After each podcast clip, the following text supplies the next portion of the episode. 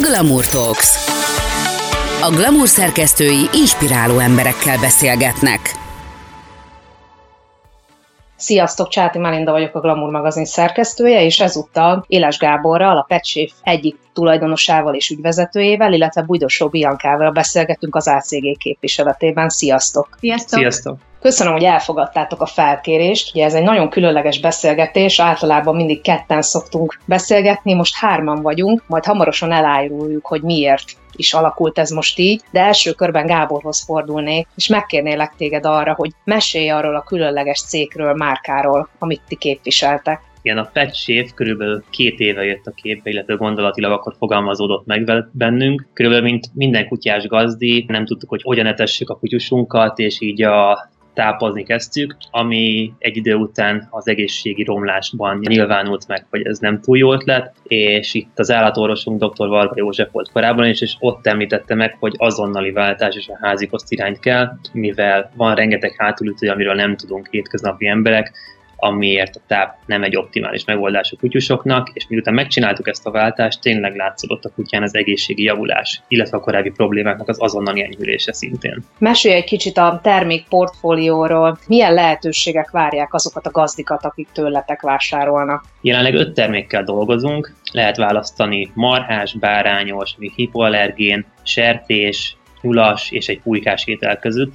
A nyulas a legújabb termékünk, amit az orvossal fejlesztve kivételesen a vesebeteg kutyusoknak céloztunk meg és hál' Istennek egy elég nagy sikerrel sikerült bevezetnünk a piacra. Ugye a járvány, meg hát nyilván ez a vírushelyzet nem csak az embereket, hanem a kisallatainkra, a kis háziállatainkra is hatással van, főleg, hogyha a gazdik nem érzik jól magukat a bőrükben, és hát sok esetben pedig még nagyobb törődést igényelnek, és adott esetben sokan el is hanyagolhatják a háziállataikat. Ti mit gondoltok el? Alapvetően egyébként mi folyamatosan néztük és vizsgáltuk azt, hogy, hogy maga ez a helyzet, amiben most élünk, ez az újdonság, ez emberekre is, meg a körülöttünk élőkre milyen hatással van, és rögtön eljutottunk odáig, hogy a kisállatokat is ez abszolút befolyásolja, azokat is, akik szeretetben élnek, és otthon vannak a gazdiaikkal, de azokat is egyébként, akiknek nincsen jelenleg gazdájuk, úgyhogy erre hamar, hamar rájöttünk, hogy itt lehetne olyan pont, amiben tudunk segíteni. Kitalált meg kit, és, és hogy fonódtatok össze, ha fogalmazhatok így, és mi volt a, a közös cél? Mi már együtt dolgozunk egy ideje a Pecseffel, és közösségi médiában egyébként ügyfelünk, és amikor elindult gyakorlatilag ez a karantén helyzet, akkor elég sok cikk lejött arról, hogy, hogy ugye nagy bajban vannak az állatmenhelyek, mert ugye a közétkeztetési maradékból látták el nagy részben a kutyusokat, azzal letették őket, ugye a közétkeztetés az megszűnt, meg hát amúgy is ugye egy kicsit a fókusz róluk így elment, hiszen annyi minden probléma volt az emberek életében. És amikor ezt a hírt megláttuk, akkor, akkor rögtön jelentkeztünk, és igazából pár másodperc alatt megszületett a közös döntés, hogy akkor, akkor erre valamilyen kampányt mindenféleképpen kell csinálnunk, hogy az emberek figyelmét erre felhívjuk. Mi a pontos lényeg ennek a kampánynak? Mire világítja rá az embereket? Igazából az emberek figyelmét szerettük volna felhívni arra, hogy jelenleg a bajban lévő állatmenhelyeknek itt a lehetőség segíteni, egy kicsikét visszaadni a közösbe, és mi, mint a Petse, feladatunknak is éreztük, hogy bevonódjunk az ACG-vel közösen, szeretnénk a felajánlásokat megduplázni, és élelemmel ellátni a kutyusokat, hogy a hétköznapjaikat egy kicsikét felvidítsuk, ezzel meg jobbá tegyük. Van egy adomány oldal, ahol bárki segíthet ezeknek a kutyusoknak, ha jól tudom. Erről meséltek egy picit? Igen, van egy adomány oldal, ahol tudnak egy egyébként gyakorlatilag rendelni, vagy pénzt eljutatni a petchefhez, és ugye ezeket az összegeket megduplázzuk gyakorlatilag, és így jut jóval több állateledel ezekhez a kis. Úgy kezdtük egyébként magát az aktivációt, hogy egy bizonyos mennyiségű ételt minden kiválasztott menhelyhez eljuttattunk, tehát hogy úgy kezdtük, hogy jól lakadtuk a kutyusokat, de ugye ezt nem lehet sajnos végtelenségig csinálni, hogy mi visszük az ételeket hétről hétre, ezért kértük meg igazából a közönséget, hogy ők is szálljanak ebbe bele. Mik az eddigi visszajelzések, eddigi eredmények, ha lehet ezekről bármit tudni? Meséltek egy picit erről? Én arról mesélnék így első körben, hogy, hogy az alapítványok visszajelzései azok nagyon pozitívak voltak, tehát az első hét, amikor igazából így kimentek az első adagételek, az ilyen érzelmileg elég sokkoló volt mindenki számára, aki ebben benne volt, mert, mert nagyon sok szeretetet és pozitív visszajelzést kaptunk, és egyébként az emberektől is, tehát a közösségi médiában is, meg a cikkek során is nagyon látszik, hogy, hogy egy olyan témát tudtunk megfogni, amire, amire valahogy így nem jutott senkinek eszébe, vagy nem figyeltek rá, mert most tényleg annyira zajos ilyen szempontból a média, úgyhogy nagyon reméljük, hogy ez ki fog tartani ez a lelkesedés. Hogyha valaki a családjába fogad egy, egy kutyát, vagy egy bármilyen házi állatot, nyilván ott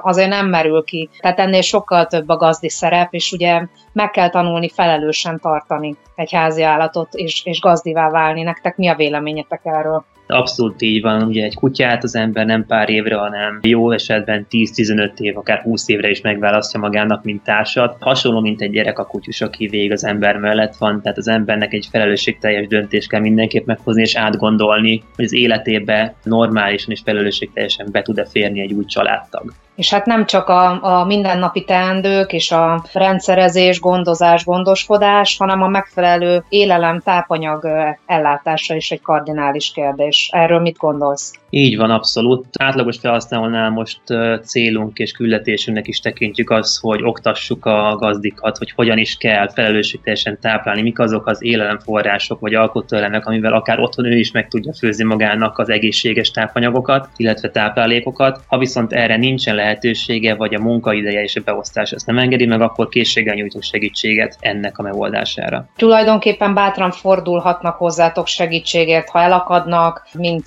tápanyag, mint pedig egyéb kutyával kapcsolatos táplálással kapcsolatban. Így van, rengetegen is keresnek meg minket, és nagyon szívesen nyújtunk bármikor segítséget. A visszajelzések is nagyon pozitívak, és nagyon hálásak a gazdisok. Mi az elképzelésetek, mit szeretnétek ettől a közös együttműködéstől? Hát elsősorban azt, hogy tudunk segíteni olyan helyeknek, akiknek erre szüksége van, és másodszorban pedig mindenféleképpen azt, hogy ez az üzenet, hogy egyáltalán nem mindegy, hogy a kutyusodat, akit ugyanannyira szeretsz, mint egy családtagot, őt hogyan táplálod. Mert nagyon sok ember azért nem figyel erre, mert nem tudja, hogy ebből lehet probléma, nem azért, mert mondjuk nem törődöm. Akik esetleg még nem tudnák, azoknak elmondjátok, hogy mi ez az oldal, ahol tudnak csatlakozni, ahol tudnak olvasni, és információt kapni az együttműködésről és az adományozásról? Igen, van egy weboldalunk, a www.petchef.hu, ott az adomány szekció belül le van írva, hogy az adományozás menete hogy zajlik, illetve blogot vezetünk rendszeresen, ahol különböző táplálkozási és tartási tanácsokat adunk a gazdiknak, ezek szakmai cikkek, ahol lehet olvasni ezekről. Nagyon szépen köszönöm, azt gondolom, hogy a ti segítségetekkel reméljük, hogy minél több